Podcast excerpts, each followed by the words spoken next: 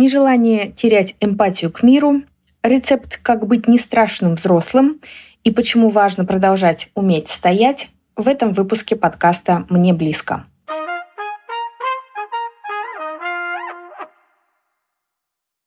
По традиции, несколько секунд тишины в начале эпизода. Привет, друзья! Итак, сегодня мы разговариваем с Лерой Мартьяновой. И, Лер, я тебя попрошу сказать, кто ты. Привет, меня зовут Лера Мартьянова, я книжный блогер, журналист по образованию, редактор. С недавнего времени я стала еще и преподавательницей. Я преподавала детям в Сириусе, в Артеке в свое время. В этом году я решила не ездить туда, вот, по определенным причинам. И это лето я провела с детьми в детском городском лагере в Москве, матс-терапии. Вот, так что я, наверное, могу уже считаться совсем-совсем учительницей немножечко в одной из областей своей деятельности. Но основное, конечно, это мой блог, блог о детской литературе. И не только о детской литературе. В последнее время я говорю и про взрослые книжки, и про научпоп. Так что в основном я занимаюсь литературой. Круто. Ну и, э, видимо, это что-то такое с этим подкастом связано, что здесь много людей из области литературы. Э, расскажи, пожалуйста, как ты вообще сейчас, э, как все происходящее на тебе сказывается, как ты можешь это описать, как себя чувствуешь? Ну, мне было очень сложно в марте, потому что, я думаю, что очень многим было сложно в марте. Вот, совершенная дезориентация и потеря, наверное, всего, что у тебя было. Когда у тебя много потерь, ты не очень быстро переобуваешься, перепрошиваешься. Вот, тебе надо это как-то отрефлексировать. Вот я из тех людей, которые не, не, не избегают, а проживают то, что с ними происходит. Поэтому я в полной мере испытала там весь ужас, но я из него выходила методом поддержки всех, кто рядом и кому тяжелее. Вот, это очень много давало мне силы. Вот, я сразу в марте перепрошилась на какие-то благотворительные истории, да, стала больше помогать фондам, стала больше помогать друзьям, у которых ментальные расстройства как-то острее, чем у меня. У меня такое тревожное, легкое. Вот, но у меня есть друзья и с биполяркой, и с э, депрессией, поэтому вот, я занималась тем, что там приходила, спрашивала, как у них дела, что-то привозила, кормила, э, не знаю, вязала шапки для ночлежки, донатила благотворительным фондам, не знаю, возила гуманитарку, э, вот, вот какие-то такие штуки делала. Э, мне это очень помогло. Вот, потому что когда ты, не знаю, производишь больше добра, как тебе кажется, чем э, причиняешь зла, э, ты немножечко отделяешь себя от э, того агрессивного мира, в котором происходит то, что происходит, вот, и как-то более-менее оправдываешь свое существование, потому что, э, ну, не знаю, очень-очень велик соблазн лечь на пол, э, рыдать и быть непродуктивной. И я это тоже, конечно же, делала. Я очень люблю периодически ложиться на пол и рыдать. Мне кажется, что это важно. Вот, но между рыданиями неплохо бы что-то производить в сторону добра. Угу. Это круто, спасибо. Это важно сейчас, мне кажется, легализовать вообще возможность лечь порыдать, но, тем не менее, вставать и пытаться быть продуктивным в перерывах между рыданиями не менее важно. Что сейчас тебе помогает? И вот ты говорила про благотворительность, я сразу же вспомнила, что, конечно, много сейчас сообщений о том, что стали падать, да, донаты, и эта волна как будто бы немножко схлынула, да, и вот это все. Ну, грустно, конечно, это все видеть, но, в принципе, логика у этого определенная есть, да, и как ты сейчас, что тебе сейчас помогает, да, и как ты вот где ты сейчас находишь силы и опоры? Я не могу сказать, что я как-то снизила градус донатов за последнее время. Наверное, да, я стала как-то меньше поляризировать. Спасибо за ремарку. Надо как-то напомнить людям, что это важно. Вот.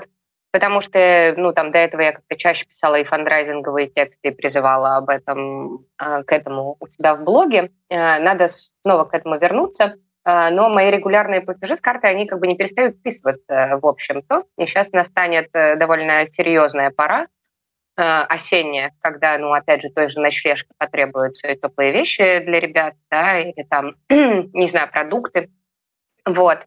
И, и об этом, конечно, тоже не стоит забывать. И понятно, что лето нас всех немножечко подприбило, отвлекло, вот, потому что хочется и себя наполнить. Вот. И, и мне кажется, что себя наполнить – это тоже довольно важная штука. У меня есть вот эти э, три кита, на которых я стою сейчас. Это спорт, э, потому что мне кажется, что быть физически сильным сейчас супер важно. Э, я взяла тот спорт, который доставляет мне удовольствие и не вызывает у меня слишком много негативных эмоций. Это у меня есть два вида спорта, ну ладно, может быть, три. Я люблю кататься на велосипеде, я люблю плавать. Это, знаете, это такой спорт, который, ну, как будто похож на игру для меня. И, ну, кому-то, для кого-то это бег, да, кому-то весело бегать. Мне не весело бегать, и у меня дважды прооперированное колено, поэтому это не мой спорт, к сожалению. А вот велосипед и плавание я могу себе позволить. И это йога. Это такие довольно лайтовые, ну, причем йога, которая хатха-йога, которая без сильного просветления, глубокого там, погружения в индийскую культуру и зажигания благовоний. Э, не знаю, пение маткой, я вот как-то не настолько просветленная, э, я про физику. Вот. Мне важно сохранять гибкость, мне важно, чтобы мне, мои, суставы мои хорошо работали, чтобы я не сломалась, не знаю, там, отвозя очередной рюкзак э, с книжками для сельских библиотек. Вот. Э, это скорее для меня такая норма жизни. Я делаю себя сильнее для того, чтобы хорошо работать. Вот. Я объясняю это себе так, что быть сильной мне пригодится, в общем-то, и осенью, когда настанет сезон всяких разного рода заболеваний, вирусных, невирусных. Вот. И если я буду сильной и не буду болеть, я буду более эффективна и могу, не знаю, больше помочь. Вот. Первая точка – это спорт. Вообще всегда пригодится. Важно, конечно, себя заставить, но мне повезло, у меня бассейн через дорогу, поэтому я не очень-то себя собираю, ну, там, подопнуть, перекресток чуть перейти. Вот, ну, и с йогой тоже, там, ты можешь расстелить коврик в любой момент, включить, там, мою любимую Катю Вельможную, которая, кстати, тоже замечательный подкаст э, про йогу в большом городе. А, вот. Чего еще? А, ну и с велосипедом мне повезло, у меня огромный лесопарк у дома, где я всегда могу прокатиться, перед сном подышать, не знаю, соснами, березами и всем остальным. Короче, важно, чтобы а, вот эти ваши физические активности не доставляли вам больше дискомфорта, чем комфорт. А, ну, то есть, чтобы радость перевешивала от занятия ими. Если нет, ну, если вам слишком больно и плохо заниматься спортом, не делайте этого. Вот, ходите, не знаю, просто ходите. Можно там выбрать какой-то маршрут длинный, просто идти по парку, по лесу. Вот. Важно уезжать. Какое-то движение, даже странное такое, неусловное, оно помогает. И мозг перепрошивается, вы лучше спите, потому что кислород, сердце, вот это все. Вот. А сохранить мозг сейчас, мне кажется, очень-очень важно. А второй пункт – это, конечно, работа. Вот, я понимаю, что очень мало кто способен сохранять сейчас, особенно творческую продуктивность в этих условиях. Мы разговаривали недавно с коллегами, и они жаловались на то, что ну, совершенно невозможно делать сейчас какие-то творческие или более-менее крупные проекты в этом состоянии, в котором ты сейчас, ну, там, состоянии какой-то глобальной усталости, беспросветности и бесперспективности. Вот. Но я как-то, ну, не то что быстро, но вот последние два месяца я перепрошилась. Наверное, это потому, что у меня были дети, и я работала с детьми. Они дают очень сильное, забирают много, но дают очень сильный стимул по поводу пытливости и интереса. Вот это я, конечно, свампирила абсолютно, я подсосалась очень сильно от детей. Им все интересно, и ты не можешь этим не заразиться. Поэтому теперь мне интересно все, я хочу пробовать сто тысяч новых вещей, мне не знаю, мне хочется плести чоперы, мне хочется вязать шапки, мне хочется читать книжки, разные комиксы. Мне интересно все, что происходит во всех издательствах, во всех коллег. Я хочу читать все книжки на своем столе. У меня их лежит на секундочку, наверное, штук двадцать. Я так вижу, ну, при беглом пересчете. Вот, все их хочу немедленно прочитать одним разом. Хочу написать сто тысяч таких сценариев. Вот, и я сейчас смотрю на свой ежедневник, он обычно забит пятью-шестью какими-то глобальными задачами, и мне это очень помогает. Вот, систематизация еще. То есть я ставлю себе очень конкретные задачи по пять-шесть там на каждый день, и мне доставляет вообще огромное удовольствие их вычеркивать в конце дня. Я себя бесконечно хвалю. А, вот еще что важно. Еще в конце дня все время все говорят: какая ты молодец, господи, ты великолепна, ты просто, ты просто пушка, бомба, ракета. Ты сделала столько важных вещей, молодец. Ты сделала этот мир лучше, вот такой у тебя был крутой день. А, вот. И третий пункт э, – это вот, ну, какие-то совсем guilty pleasure из серии «кормить себя вкусным», э, пробовать новое, э, ходить на какие-то мероприятия, которые ты себе вечно говорила: а, может быть, потом? Нет, не потом. Э, хочешь в музей – сходи в музей. Хочешь лежать на траве, там, есть и голубику и запивать игристым, ложись сегодня вечером. Хочешь поехать в приют, погладить мохнатую собаку, съезди, пожалуйста, отвези ей корма. Вот. Напиши себе в этот свой списочек на день из пяти шести дел, и все, просто не сделай. Вот. Вот такие, наверное, штуки. Довольно простые, как мне кажется, штуки, но они работают. Я убедилась в том, что если что-то классно систематически делает, и потом систематически сам становишься классным. Мне кажется, это твоя зарисовка сейчас заменяет тренинги личностного роста по полной программе. Да, мне говорили, что мне стоит стать. В общем, я могу присоединиться. Я, знаешь, когда ты про спорт говорила, я по личному опыту знаю, как это мне тяжело дается, там, вставание даже с дивана, не то чтобы выйти из дома. Мне потом достаточно легко, я могу очень долго ходить, как надо мной смеются. Тебе, говорит, только надо из- за порог поставить, и дальше ты пошла. Вот, вот у меня такое свойство есть. Есть у тебя какие-то звоночки, когда ты понимаешь, что, кажется, вот физической вот этой вот компоненты, вот этого физического стало не хватать? Да? То есть если у тебя вообще какое-то распознавание такое, да, система, когда ты можешь определить, что, ну, пожалуй, вот телу надо уделить чуть больше внимания, потому что моя голова, вот лично моя, она мне часто не дает опомниться, и я уже нахожу себя в не очень хорошем состоянии, поэтому я вот везде ищу подсказки. А, да, у меня примерно так же работает эта история. Я часто довожу себя до крайней точки. Ну вот как это было, например, в июле, но у меня не было, правда, никакой возможности для того, чтобы снова включить э, в свою жизнь там, плавание и йогу даже на минималке, э, потому что вот две недели у меня была плотная работа с детьми и всякие встречи в Москве и по работе, и не по работе. Было важно выполнить, э, ну, в общем, те договоренности, которые надо было. И поэтому я вернулась в Петербург, конечно, абсолютно разбитая, с разбитой спиной. Э, вот. И она немедленно мне, в общем-то, сказала об этом. Я начинаю заболевать. Ну, то есть я, я чувствую себя плохо, у меня там начинает подтягивать как-то спину, я чувствую... Э, я, вообще я в очень хорошем контакте со своим телом, должна признать, это у меня от дедушки э, такая хорошая генетика.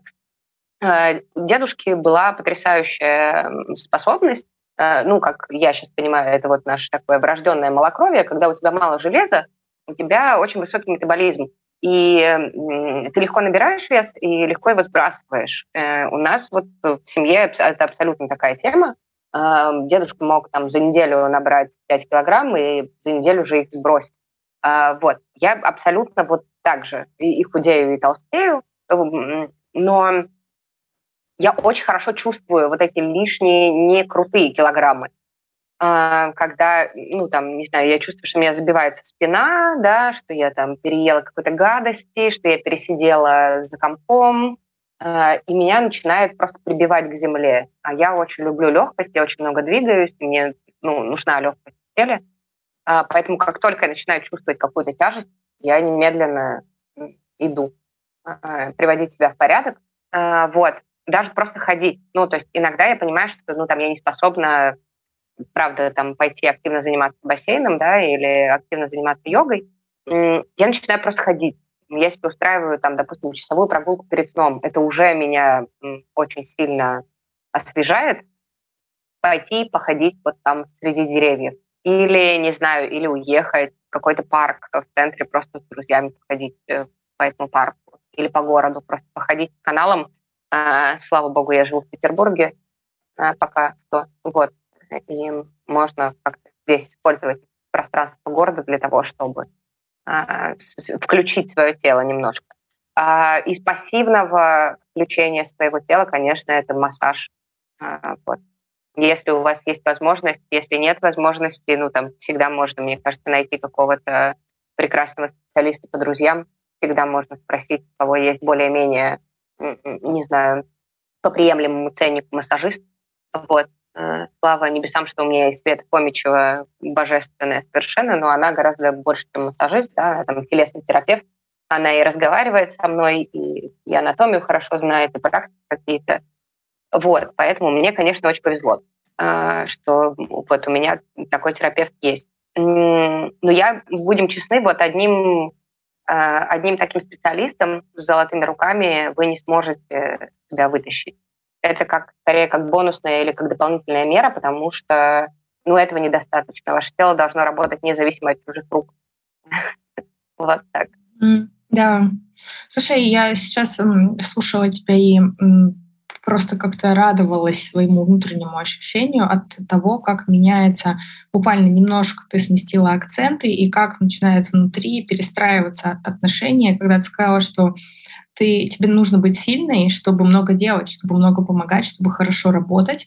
И это уводит нас от этого какого-то глянцевого, привычного, очень засоряющего мозг представления, что мы это делаем как бы для, для себя, это такой вот только кайф, это удовольствие от собственного тела. На самом деле в это можно вложить еще какие-то важные смыслы, и тогда это становится гораздо привлекательнее.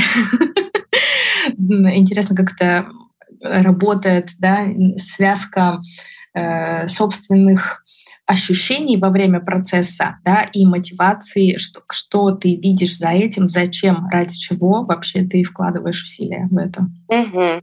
Спасибо. А, слушай, давай немножко переключусь на профессиональное, угу. да, и спрошу тебя, как и всех своих собеседников и собеседниц, что происходит с тобой в этой сфере сейчас? Поменялось ли для тебя что-то? Переосмысляла ли ты как-то свою позицию? Ну и вообще, в каком месте сейчас ты находишься? А, да, ну нужно сказать, что книжная сфера, конечно, довольно остро и быстро отреагировала, да, в общем-то, как и все сферы. А, ну, потому что мы интеллектуальное сообщество, и мы не можем, а, проповедуя принципы гуманизма и, не знаю, просвещения, говорить о насилии как-то, благословляя его. Понятно, что есть коллеги, с которыми уже... моя работа больше никогда невозможна, понятно, что это большой фильтр. Да, ты сразу видишь, как кто из коллег реагирует на, не знаю, на насилие, на действия государства. И сразу понимаешь как-то, как отслоить своих от чужих, как бы это ужасно ни звучало. Но для меня это даже не так звучит. Ну, то есть я всегда понимала, что с какими-то людьми диалог возможен, но только на какие-то точечные профессиональные темы. Теперь я понимаю, что даже, ну, что даже в этих э, моментах э, я не хочу с ними пересекаться. Вот.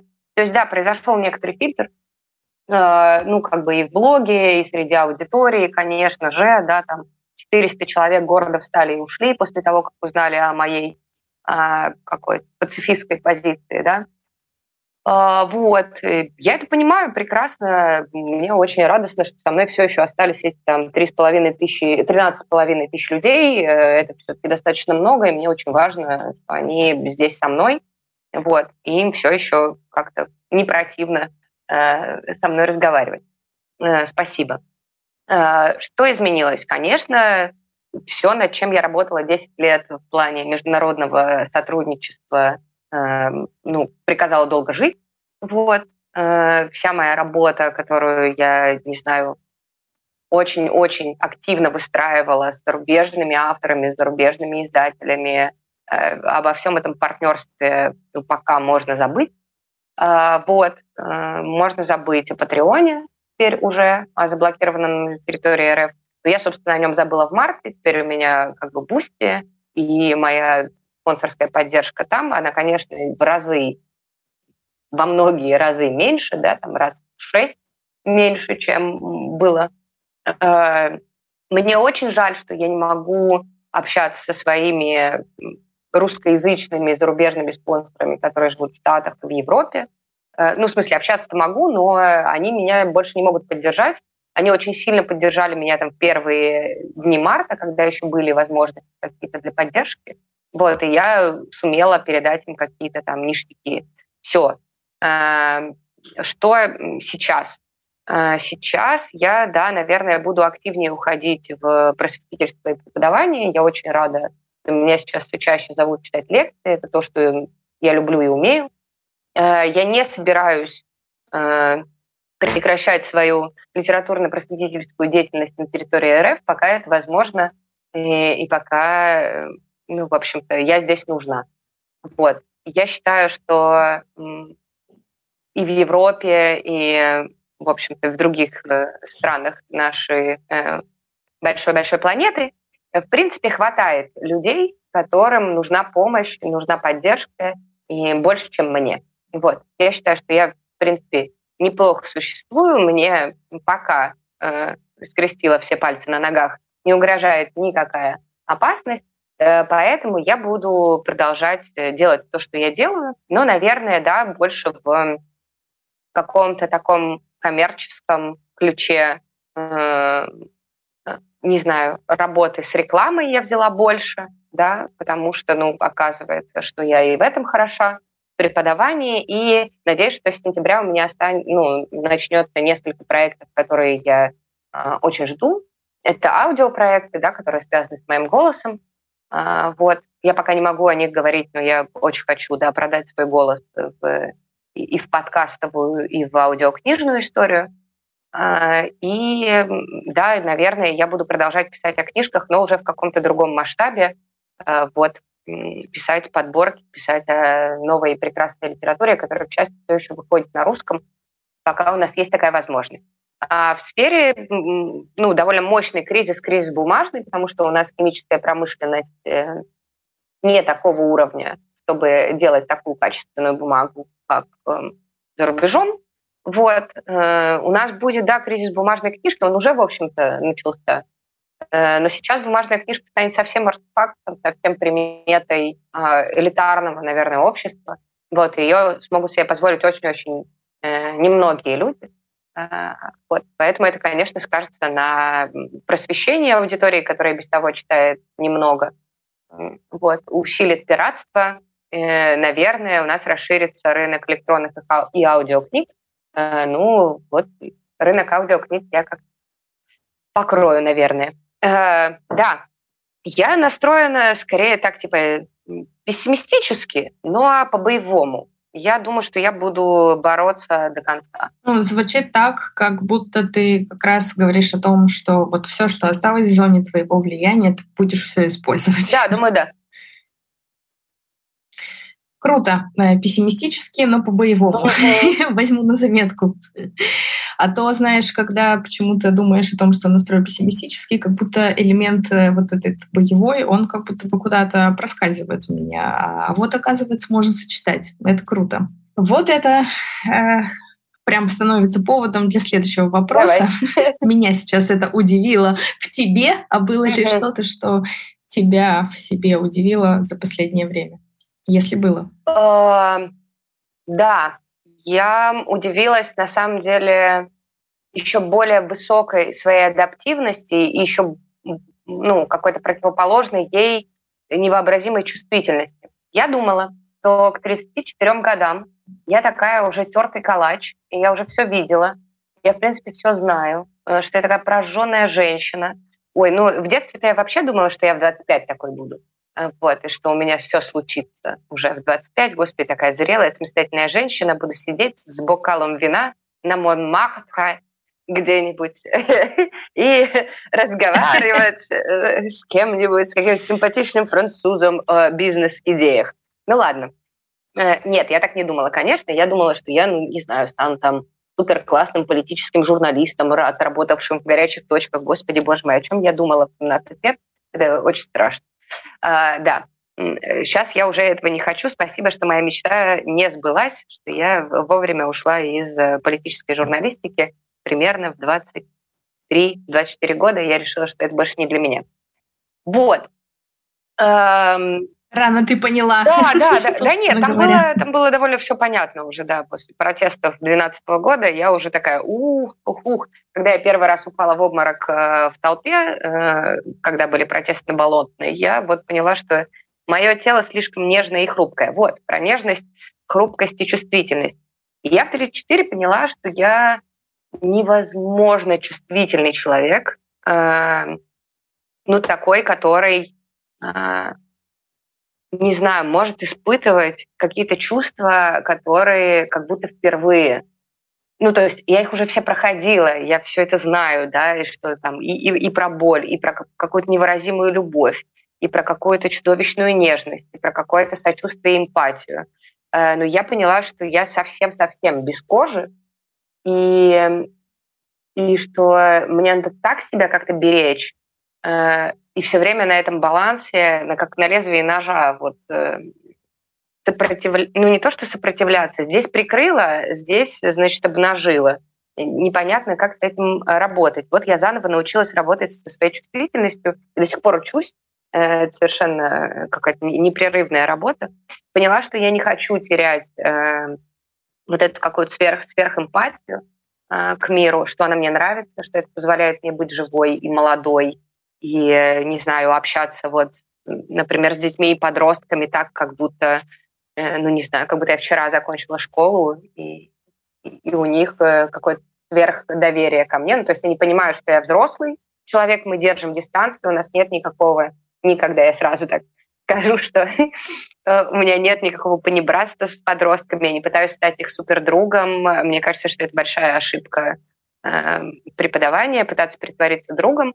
Вот. Но я всегда стараюсь прийти и стать не страшным взрослым, как я это называю, ну, то есть тем взрослым, которым, который защитит, который выслушает, к которому можно прийти с любой проблемой и который, ну, тебя не осудит. Вот это самое ужасное, конечно, что можно испытать, будучи ребенком, это когда ты совершаешь какой-то поступок, впервые, может быть, и ты не очень хорошо понимаешь, какой он и какой ты в нем, и приходит взрослый и говорит тебе, что делать, или говорит, что это отвратительно, или как-то это маркирует, и штампы ставит. Это, это то, что меня э, до сих пор очень триггерит по отношению к моему детству, поэтому не то, чтобы я на противопоставлении играю, но я знаю, что вот это больно. Э, вот. И что просто я не хочу, чтобы такая же боль была у других людей. Вот. Короче, это все из эмпатии. Мне кажется, что это не история про вот с детьми, которых я знаю, или там с моими детьми такого не будет. А, а, ну, просто потому что этого ни с кем не должно происходить. А, вот. Но при этом, при вот этой вот своей гиперчувствительности, которая меня удивила, меня удивило, сколько я могу вынести. А, Ну, то есть вот какой-то пороги боли, они как будто увеличивались, и я их проходила и проходила, и каждый раз ты себя вот как феникс вытаскиваешь, Дамблдор на тебя смотрит сверху и говорит: «О, малышка, ты переродилась снова». Каждое утро ты как этот грёбаный птенец феникса сидишь в пепле и такой: «Ну ладно, ну ладно, сегодня мы полетим еще сто тысяч километров, и спасем какого-нибудь там Поттера, подкинем ему э, шляпу с мечом». Э, вот. М-м, да, вот это, конечно, э, то, что э, совершенно невозможно меня удивило в себе. Это не то, чтобы э, я прям горжусь, но я думаю, что я очень-очень много про себя до сих пор не знаю. Вот. Удивила сейчас, это, наверное, не, э, э, не столько... Сейчас а вообще я поняла, что я дальше могу себе преподнести еще больше сюрприз. И, и поэтому мне очень интересно жить. А, вот. То есть всегда любопытно. А, а дальше я что сделаю? А я как дальше смогу? Может быть, у меня будут какие-то новые прикольные приключения, и я еще себе сюрприз подкину. Звучит очень вдохновляюще. Очень в ключе пессимистично, но по-боевому. Да, да.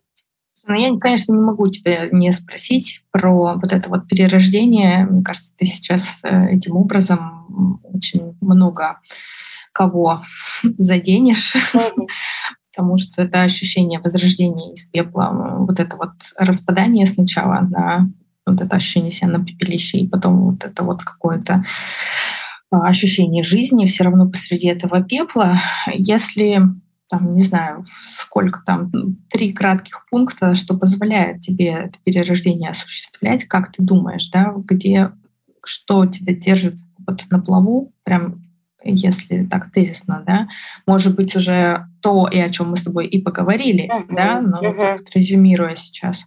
Ну, это вот для меня все-таки это какие-то базовые физические штуки. Спать. Вот мне очень важно спать. Если я поспала восемь-девять часов, я могу почти все. Вот. Спать очень важно. Ну, как бы, как вы достигаете этого сна восемь-девять часов, это уже отдельная история, да, потому что, ну, понятно, что сон керится, извините за слово, но это правда в стрессовой ситуации. Как одна из базовых потребностей, это должно стать каким-то суперзвоночком беспокойным. Если вы потеряли хороший сон, это значит, ваш мозг потерял, не знаю, свой суперкостыль. Вот, обретите суперкостыль для мозга и обретете очень-очень многое. Старайтесь спать. Спать очень важно. А, ну, вот это там, пить больше воды, вот это не, не особо, ну, вообще в целом, да, просто следить за тем, чтобы вам было как-то ок. А, что еще? Очень важно, чтобы у вас было комьюнити или там два-три человека, с которыми вы можете поговорить обо всем. Ну, то есть о том, что вас беспокоит. Я не говорю про психотерапию. Терапевт — это ваше личное дело абсолютно. И вообще терапия, будем честны, не всем нужна. Ну, очень многие люди отлично справляются и без терапевта, ну, кроме каких-то острых ситуаций, когда, правда, они не могут выбраться. Вот. Иногда терапевт нужен очень точечно. Или там, если вот человек прям настроился проработать какие-то свои суперглубинные штуки, я не уверена, что сейчас лучшее время, чтобы доставать все свои детские страхи и еще добивать себя курсом терапии или психоанализа. Вот. Но, но если вам нужно, не знаю, поговорить с психологом или психотерапевтом, есть масса сервисов и, и вообще знакомых и приятных профессионалов, с которыми вы это можете сделать. Но мне все-таки кажется, что бытовой крутой разговор в комьюнити, в котором вам комфортно, он очень важен. Найти, не знаю, два-три единомышленника, которым вы там, не знаю, это может быть... Для этого очень плохо подходят родители, вот, потому что, ну, там немножко другая связка, да, семейные отношения, в которых есть другие трудности. Это, мне кажется, отдельный разговор, вот, особенно в нынешних реалиях. А, а вот, не знаю, какие-то друзья, коллеги, приятели, с которыми вы можете, не знаю, говорить про литературу или обсуждать актуальную повестку, или думать, куда вы поедете в отпуск, или выгуливать собак, или да, все что угодно. Вот это комьюнити очень важно. Вот. Если у вас есть такие люди, если у вас есть, не знаю, там соратник, партнер, и вас кто-то поддерживает, все, вы вообще супергерой.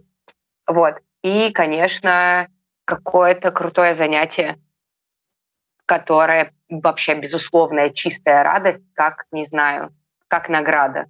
Ну, как... как наркота, наверное.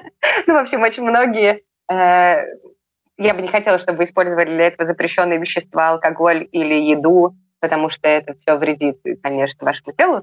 Но вот если есть что-то такое безопасное, что абсолютное ваше guilty pleasure, не знаю, чтение, вышивание, вязание, спорт, э, собирание из кусочков мозаики, картин, рисование, не знаю, что-нибудь, собирание грибов сейчас вот особенно. Боже, просто сделайте это. Сделайте себе хорошо каким-то любым вашим наркотическим занятием. И все. Да, ну, я присоединяюсь. Есть, знаешь, такое понятие, как здоровые дофамины. Да, да. да.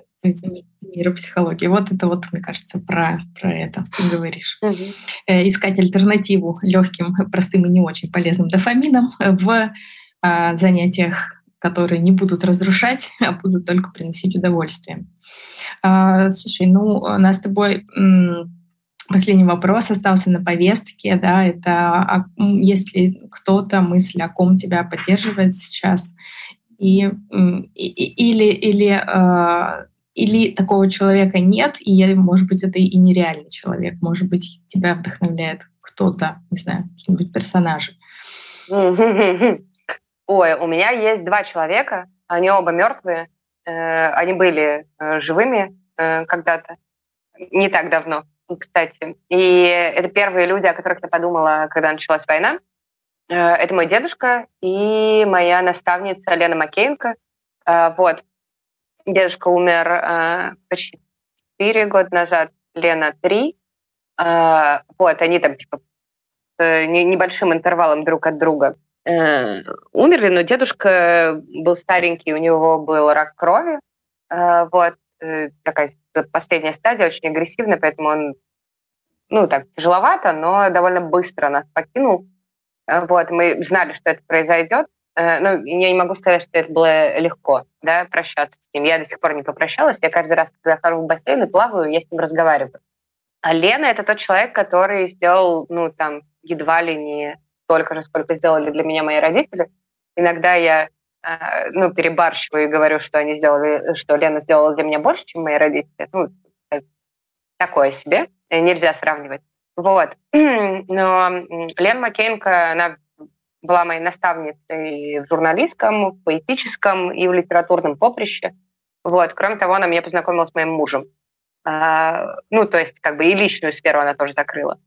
Вот. У Лены тоже была агрессивная форма рака, но она умерла очень молодой, ей было тридцать небольшим лет, мы очень за нее боролись, она боролась, но не, не получилось, вот, потому что это было нереально, но она вот подарила и нам подарила эти еще несколько лет, пока она боролась, она очень активно работала, она сделала а, очень много текстов написала для проекта «Полка», очень классно, сейчас вышел двухтомник, который я а, спрятала.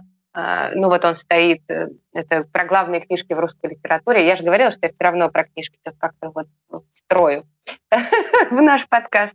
Короче, двухтомник «Полки», который издали «Альпина проза». Там есть в том числе и Ленины тексты.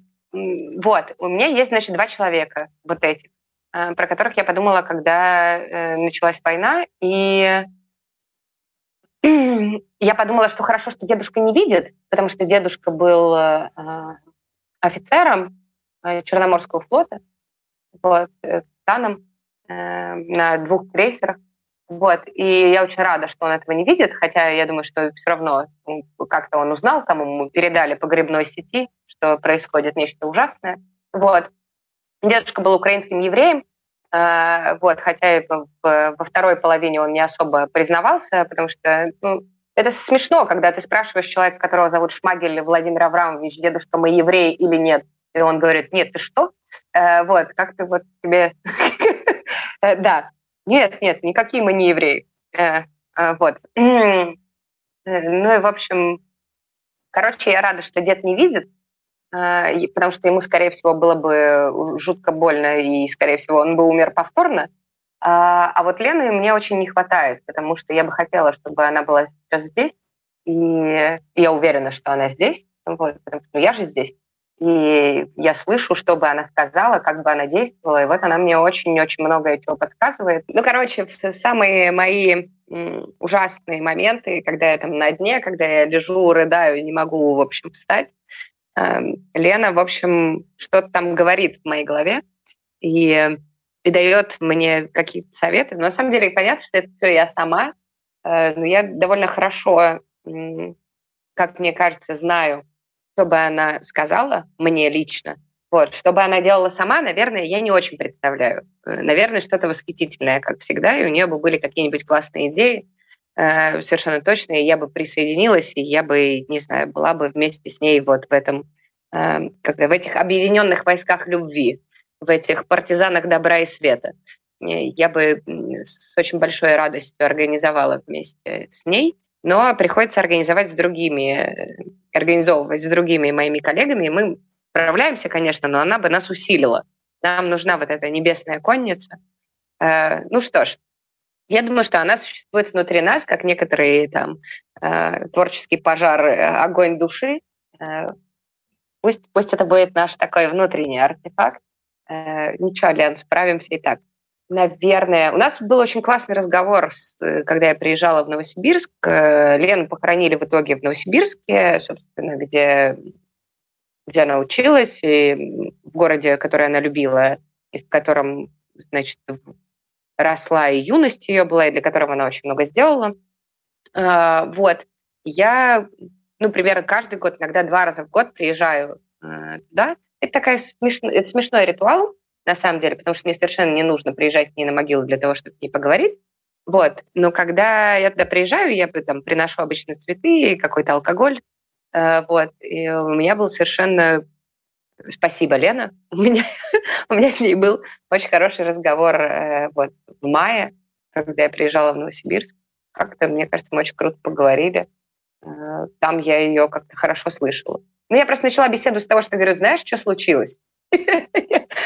Просто представьте, вы приходите на, на могилу к мертвой подруге и пытаетесь ей рассказать про то, что началась война. Э, ужасно. Э, вот, то есть это какая-то настолько какая-то ситкомовская ситуация, с одной стороны, а с другой стороны, иногда вот такие выговоры на могилах, это как, как самопсихотерапия хорошая. Это пока формулировал, сам что-то понял, да, из разряда? Да, да. Спасибо тебе большое, Лер, что ты поделилась и э, такими э, не самыми очевидными ритуалами подпитки, да, какими-то источниками сил и опор, и вообще даже каких-то ориентиров жизненных, что невозможно переоценить в наше время. Спасибо, что пришла, было круто. Спасибо тебе, что позвала. Друзья, спасибо. Наш разговор завершился. Надеюсь, частичка нашего тепла долетит до вас по волнам эфира. Ссылки будут, как всегда, в описании к эпизоду. Ну и я, по традиции, приглашаю вас делиться подкастом с вашими близкими друзьями и родными. Вдруг им тоже окажется близко то, о чем мы с вами тут разговариваем. Пока!